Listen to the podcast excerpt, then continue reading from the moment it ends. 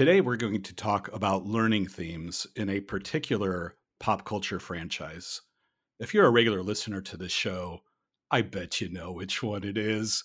But we'll start that when we start with the Learning Geeks, starting now.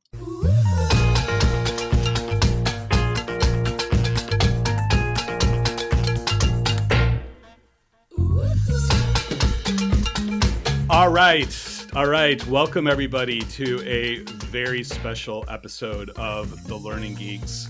Uh, we're going to talk about learning themes in a specific pop cultural franchise, which, yeah, you're right. It was a bait and switch. We're going to talk about Star Wars. Uh, but but, we but, a, but, we're talking about learning in Star Wars. We are. We are. So this is going to be a legit. Anybody who's a regular listener, they shouldn't tune out because it's uh, Star Wars. And I'm talking to you, Allison Horn, our patron saint. And Dan Listen Holt. to this. Dan yeah. Holt, too. Exactly. Allison, guys, it's going to be worth it. It will be. It will be. Listen to this show. So let me introduce the voice you just heard. We have a very special guest with us. Uh, Dan Zehr is a guy who uh, I got to be Twitter friends with because we have a lot of different things in common. Uh, one is that uh, we're both passionate about Chicago sports. Actually, it's all of us. Chicago sports. Yeah. We like Chicago sports. Uh, Illinois natives. Dan is from uh, Washington, Illinois, kind of down by Peoria, right? That's right. Uh, we're all educators. So uh, you all know what Dana and Jake and I do. Dan, you're a high school teacher. Is that correct? Yes, I teach high school literature. I teach composition. I teach British literature and mythology to seniors. Which makes sense where we're going next because Dan is also, uh, I would say, successfully reached the echelon of being a semi-professional Star Wars fan. I appreciate that. Yeah, it, yeah, yeah. I, I, think that's very. I think it's. I think it's fair to say professional. Yeah, there's a. I'll show you my taxes. fair enough. Fair enough. So, so Dan is the host with of what I would say is arguably, if not provably, the number one Star Wars podcast out there, uh, which is Coffee with Kenobi. Oh wow, you're and, very kind. Oh, you know we love it, love it. Uh, I listen to you. I listen to Force Center. I listen to Force Toast. Those girls are funny. Uh, but Coffee with Kenobi, man, that's the that's the anchor. Thanks, uh, brother. Yeah, yeah. No, we're we're happy. We're happy to have you on. This is super fantastic. Dan also just wrote a book, which I actually see over his corner, and my copy is in my uh, is in my bedside table. Oh, wonderful. We're digging that. The Star Wars book. It's it's like a reference book about everything you can think of with Star Wars. Yeah, it's a it's basically like a the ultimate Star Wars textbook written by myself and Lucasfilm's Pablo Hidalgo and Cole Horton. So we're, we're we're loving that. This is the right guy that we have here. Dan also writes um, writes for StarWars.com, and he's got a whole series that he gets to periodically about teaching with Star Wars. Um, you know, I saw a specific article a few weeks back, and we'll, we'll get to this as we continue talking. But uh, Dan wrote a really good article about Yoda's learning journey that he goes on in the last three episodes of the Clone Wars, which I thought was amazing. And that was the point where I, I pinged Dan and I was like, hey, you got to come on our podcast. We need to talk about that. So, again, we're super happy to have you here. It's my um, pleasure, gentlemen. So so honored to be here, teaching in Star Wars, talking to my biggest passions. So Dan, I mean, let's start there. Tell us a little bit about how you use Star Wars as a teacher in high school. Eh, you know, you see some apparent connections with literature and all that, but how did that start and how do you do it? So ultimately, before I was an educator, I worked in insurance for eight years, and I just didn't feel like I was. I very much was like on that moisture farm, waiting for something to happen, waiting for my call to adventure, looking at the two suns. Exactly, yeah. exactly, and then at some point i decided i started working uh, at a church uh, volunteering for one of their youth groups and i thought i love this. I'm not going to do this more than on sundays. I'm going to do this all the time. I'm going to go back to school to be a teacher. And i kept hearing people saying you're not going to make any money. What if you can't get a job? What if you can't handle the discipline? All these what ifs what ifs and bad and bad and i just thought no you know what? This is my calling. This is what i want to do. So i get through my classes. I go to school at night for two and a half years to become an educator and the first lesson i ever taught was one where I combined Anakin Skywalker and Hamlet. And I talked about how they're very similar heroes and that they're they're the classic Shakespearean tragic hero. You know, they both have a prominent place in society. They both have a tragic flaw. They both have this incredible fall from grace that impacts the mm. universe, their universe. and it just it felt right. We fast forward, and then I become an educator, and then I, I just found myself using a lot of pop culture references, and I I reached a point pretty early where Seinfeld references went over their heads, and I thought, did I get old or did they just get really young? it's both. That was yeah. that's what we're going with. And then I just kept using Star Wars, and at some point, the the principal had come to me and said, "Hey, we're going to start a mythology class, and we think you're the guy to do it. We know you could incorporate superheroes and Star Wars and just regular mythological texts." And they said, "But you're going to have to build it, and you need at least twelve kids to sign up, or it's not going to go." Well, I got seventy-eight. Wow. And then it just kind of went from there. I started using it. I became friends with Ian Doescher, who wrote the William Shakespeare Star Wars series. I got the attention of Lucasfilm which eventually led to me in that Target commercial where I they show how I use Star Wars and Shakespeare, and then it just kind of kept building and building and building into a point where one of the units in my class at the end of everything because we go through Greek, we go through Egyptian, we go through Native American, we go through Norse, we go through all kinds of different world mythologies. We look at superheroes, but of course it always comes back to Star Wars. And at the end, I have them practice and record a five minute segment that I put on Coffee with Kenobi, where in groups of four, they create something based on because we we spend about a month going through the movies. I kind of vary the order depending on where I think they're at and what they're ready for. And then I have them practice it, have them write their script, and then suddenly the day it's time to record, they realize, oh my gosh, I'm going to be on Coffee with Kenobi. I'm going to hear my voice. My, it makes me uncomfortable. Blah blah blah. And it it teaches collaboration. It teaches preparation. It teaches articulation and confidence, and it does all these wonderful things. And then they get this incredible moment where, hey, mom and dad, listen to me. I'm on the show. Mm. And then I don't typically tell them how many listeners that I have. And then after they record, I tell them, and then they're just like, it's so satisfying to me because honestly, gentlemen, the reason I do all of this stuff with Star Wars is because I very much believe, of course, as you all do, to get kids to engage is the ultimate form of learning because they're going to care. They're going to pay attention. And more than that, they're going to think critically. And because Star Wars is my wheelhouse, it's one of my specialties, that's the lens that I filter this through. And that gets them excited because I'm excited about it. And then they get access, then they get all these people get to hear their their points of view and it just gives them an opportunity to see that hey there's so much more out there than your little town there's a lot you can do with passion and preparation. Let's see what happens for you. Well, we as corporate educators are grateful for for primary and secondary educators like you uh, who who can prime the pump for us and make learners like that and make people who are critical learners. Um, sometimes sometimes people come to our events and they're not quite as motivated learners as we would like. so you know whatever we can do to to hit them in an area that they care about uh, we know that that's what helps make learning stick. Let me ask a question, Dan, based kind of on what Bob was just saying. What do you do for those students who are less motivated? How do you how do you motivate them? How do you encourage them to engage? Sure. Well, for one thing, I teach all seniors, and and I make it very clear. I don't even use the word senioritis ever. That's a really bad word. I just I just say I just I feel like it comes from within who I am you know, I can't, and I say right away, as soon as they find out more sort of about my my journey with Star Wars or just in education, they can tell that I like what I'm doing. I just make it really, really clear. Look, there's no option not to participate. Everybody participates from day one.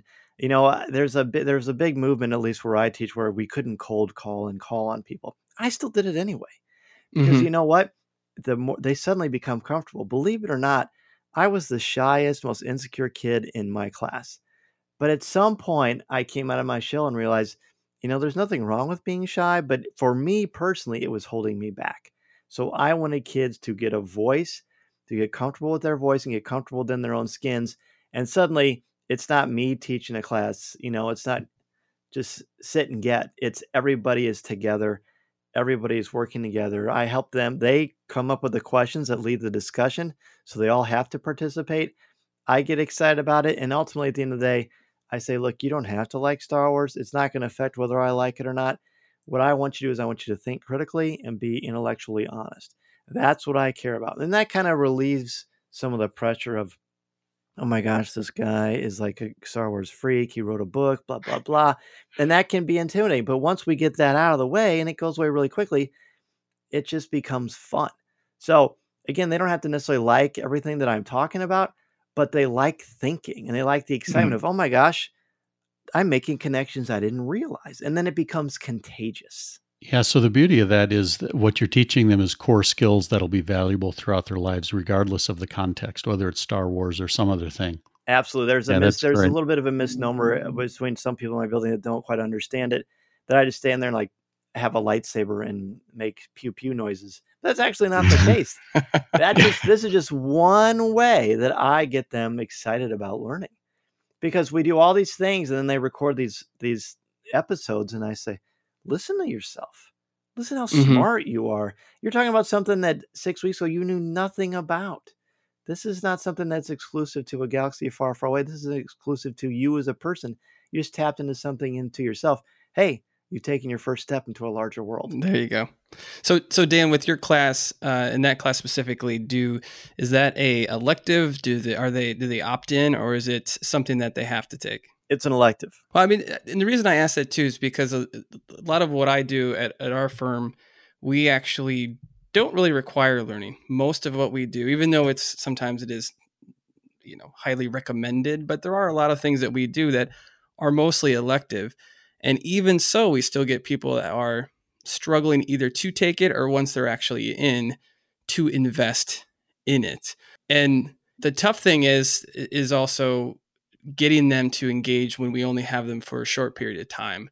So I, am interested when you get them at the start, even though they are it's it is an elective. I come in here. What does kind of that opening day feel like and sound like when you teach, just to kind of latch them in? Yeah, the opening day is about buy-in. It's just about I give them a list of questions. You know, what is mythology? Why did you take this class? What are some stories that you enjoy? and then at the end I put what do you know about Star Wars? So what is mythology? I get the, I get them to start thinking about what it is, why do they take the class? Then they start writing down stories that they are interested in because suddenly they're like, "Wait, I'm writing about something that I like." So you kind of start to let that guard down. And then for the Star Wars thing, it helps me kind of weed out who's a big fan that I can help stoke the fire and who's someone that I have to be I got to sort of be patient and not unleash this inner ah I like Star Wars thing because otherwise you're going to lose them there too, right? But the most important thing that I that I believe in with this is, you know, I the cool thing about my mythology classes because my British literature classes are very high level honors. My composition classes are dual credit through a junior college here, so they're all very like higher level stuff. Mythology, I have every every type of learner you can imagine in one class. So it's very much a hybrid, and I like that because I feel like that raises the game for everybody in there. So I just make it very, very clear the way that they participate, the assignments that we do. That it, I don't really, I'm not interested in if you're not if you're not interested because you're going to be, and you're going to at least you're going to be able to fake it so much that you start to it starts to become something where you're not faking it. You actually like what you're doing because you're opening up that part of your brain that maybe has been dormant for a while. You know, uh, and I think one of the greatest things about The Last Jedi, if I can Star Wars out a little bit, I have a sense that none of you will mind. Nope. Luke tells, nope. you know, Yoda very clearly tells Luke, you know, failure the greatest teacher there is. That is. That's one of the best lines I've ever heard in any movie. And I think about that line almost every single day, both as a parent of three boys and then as an educator. And once I, I they understand, look, it's okay if you mess up you're gonna mess up. You're gonna skin your knee or whatever, you know, when you're riding a bike, but you still have to get up and you still got to do it. So uh, my job is to make them want to want to care. So for those listening that did not catch our last episode, this is a plug for our previous episode was to fail forward. Fail forward. And it was all about failure. Our story is about failure. And that quote specifically did make it at some point. I, I might have mentioned that quote. I might have quoted that quote. at the very end. Dan, I've got another follow up question. As you were talking, I, what came to my mind is what role does peer coaching or peer mentoring play? Do you have any structure where you have the kids kind of teaching each other and coaching each other and those, you know, that type of thing? Uh, honestly, it's just very simple, like turn and talk stuff. But that's a little hard now with the pandemic because we're all mm. in person. We have not been remote since day one. And so they I have to I had to reposition my classroom so everybody's facing forward. We're wearing masks all the time. They tell us don't do a lot of group stuff, but I still can I can still do chats. We can still do stuff on Google. They open up those documents and ask each other questions. I'll I'll throw out some ideas and say, hey, send a message to your friend. Oh, I can send a message to my friend with this this electronic device. Yeah, go ahead. Beep beep. Generate conversation. Boom boom. And then guess what? Then I can call on anybody in that room, and they're prepared because they were working with each other right now in a non-pandemic year we do a lot of turn and talk we do a lot of group stuff and then uh, we try to in- see i uh, when we do discussion i like them to come up with their own questions that help to lead the class and then what's great organically what always happens is that they start helping each other oh what page is that oh 240 okay thanks uh, and then that just and it becomes again you're you're creating a culture you're Yeah. creating an environment where there's buy in and there's unity and people working together. And I just very much believe in it just it's respect, it's reciprocal, it's how I treat everybody. They learn. I mean, I never have discipline problems. I've had discipline problems and I mean I've been teaching for 15 years, I'd say. Maybe my first year I had a couple of, you know, ups and downs, but I haven't had discipline problems in easily 10 years because I've created a culture where that's not an option. You're here for you, mm. especially during a pandemic, by the way. Like you chose to be here. You could have been remote. You didn't have to take this elective class, but you're here and we're going to have fun. But you're going to think. You're going to think. And sometimes it's going to hurt. Sometimes you're going to fail.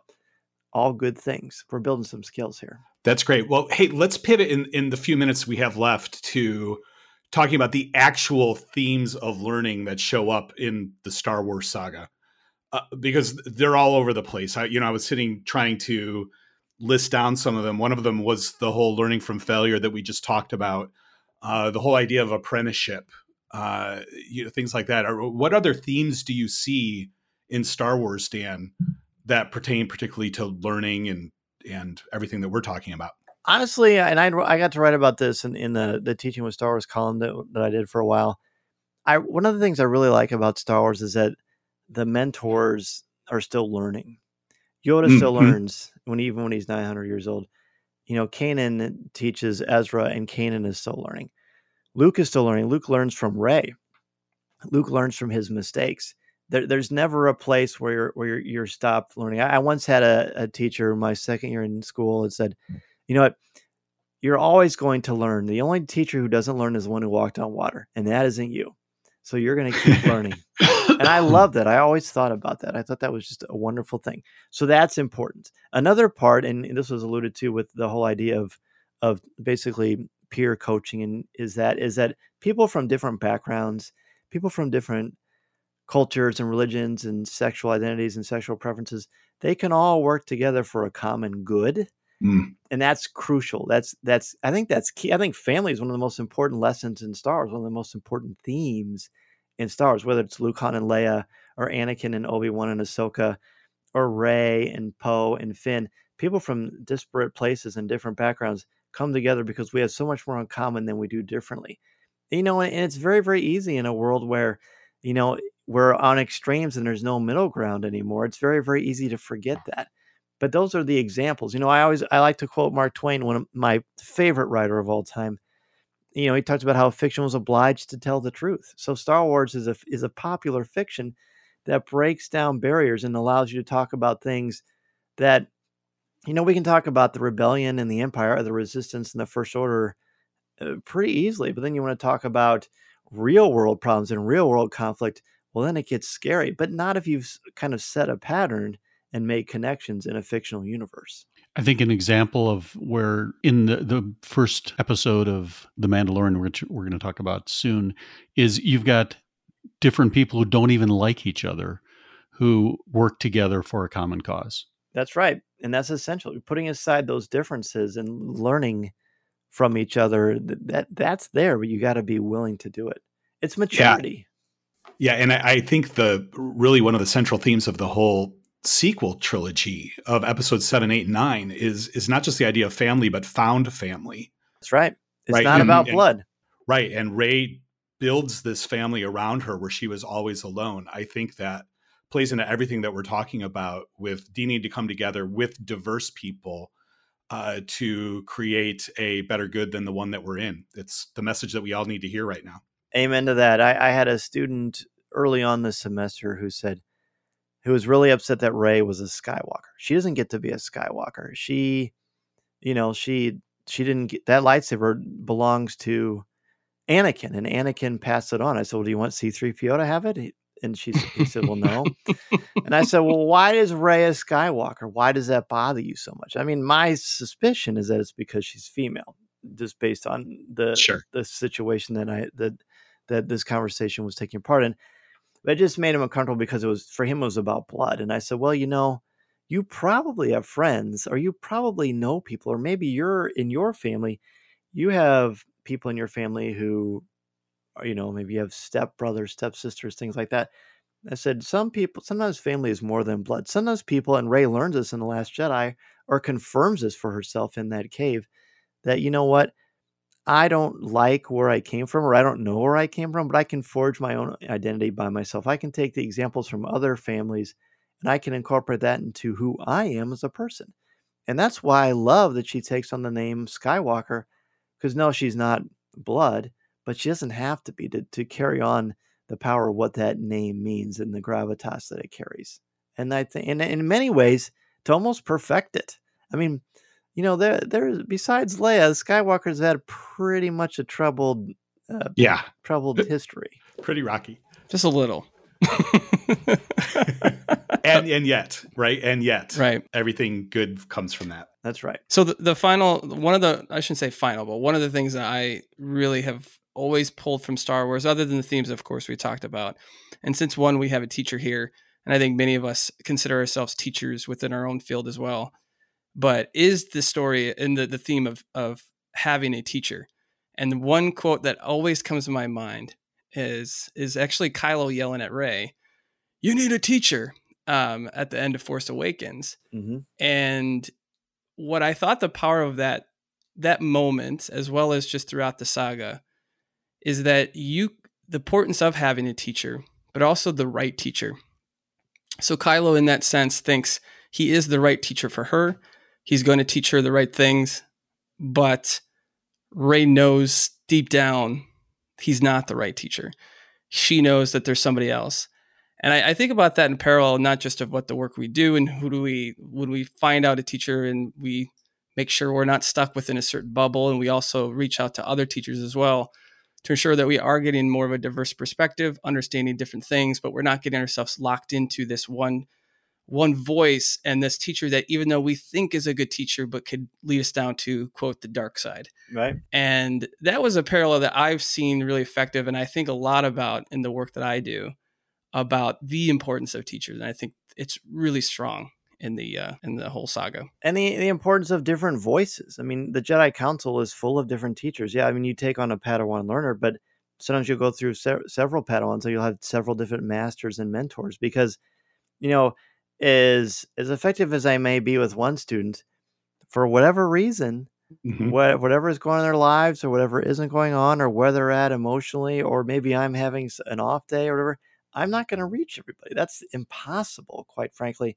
Thank goodness there are so many people in my building that they encounter on a daily basis and they've got coaches you know and they've got fathers and mothers and aunts and uncles and professionals in their lives or or bosses that care about them and give them different perspectives you know twain again says travel is fatal to bigotry and prejudice but but Mhm. it's also effective to travel within your own circle and without the comfort with, with throughout whatever your comfort level is going past that encountering different people because those different voices and perspectives i mean i i can think of the the best teachers i've ever had and i just pick different things out from them and then before i was an educator and you probably had to do similar stuff i had to observe for a hundred different hours at classrooms all around the central illinois area and i found a lot of things that i liked but i found a lot of things that i didn't like and they weren't Mhm. bad teachers but there were certain things that they did that didn't work for me. One of my favorite teachers ever told me daniel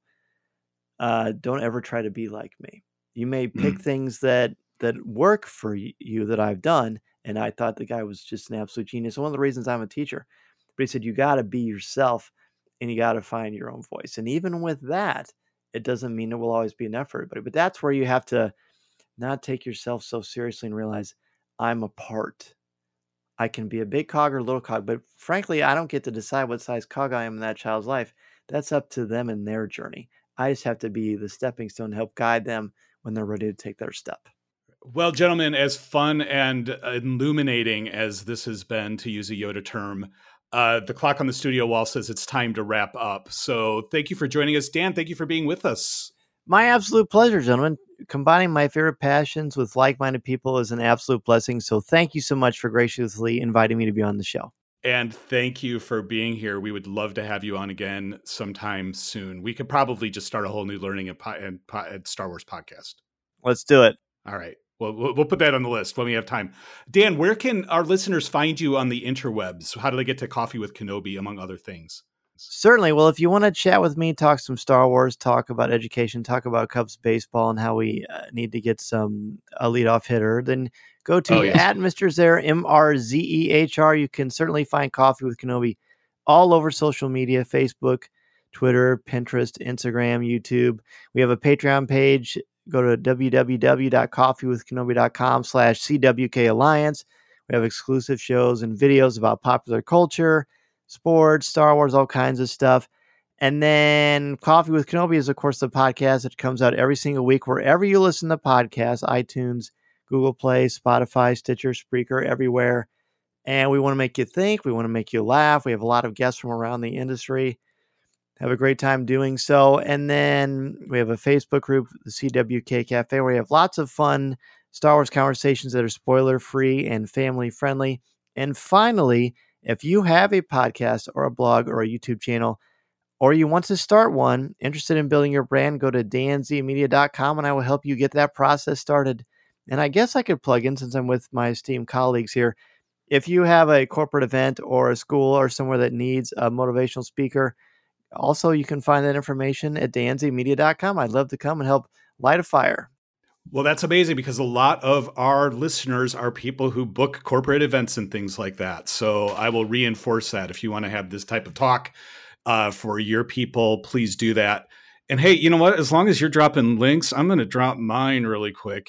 Our listeners don't know this, but I write an in universe Star Wars newspaper about uh, the planet Batuu, which is where the Star Wars Galaxy's Edge uh, land at Disneyland and Disney World take place. So one of my readers said, "So wait, is this theme park fan fiction?"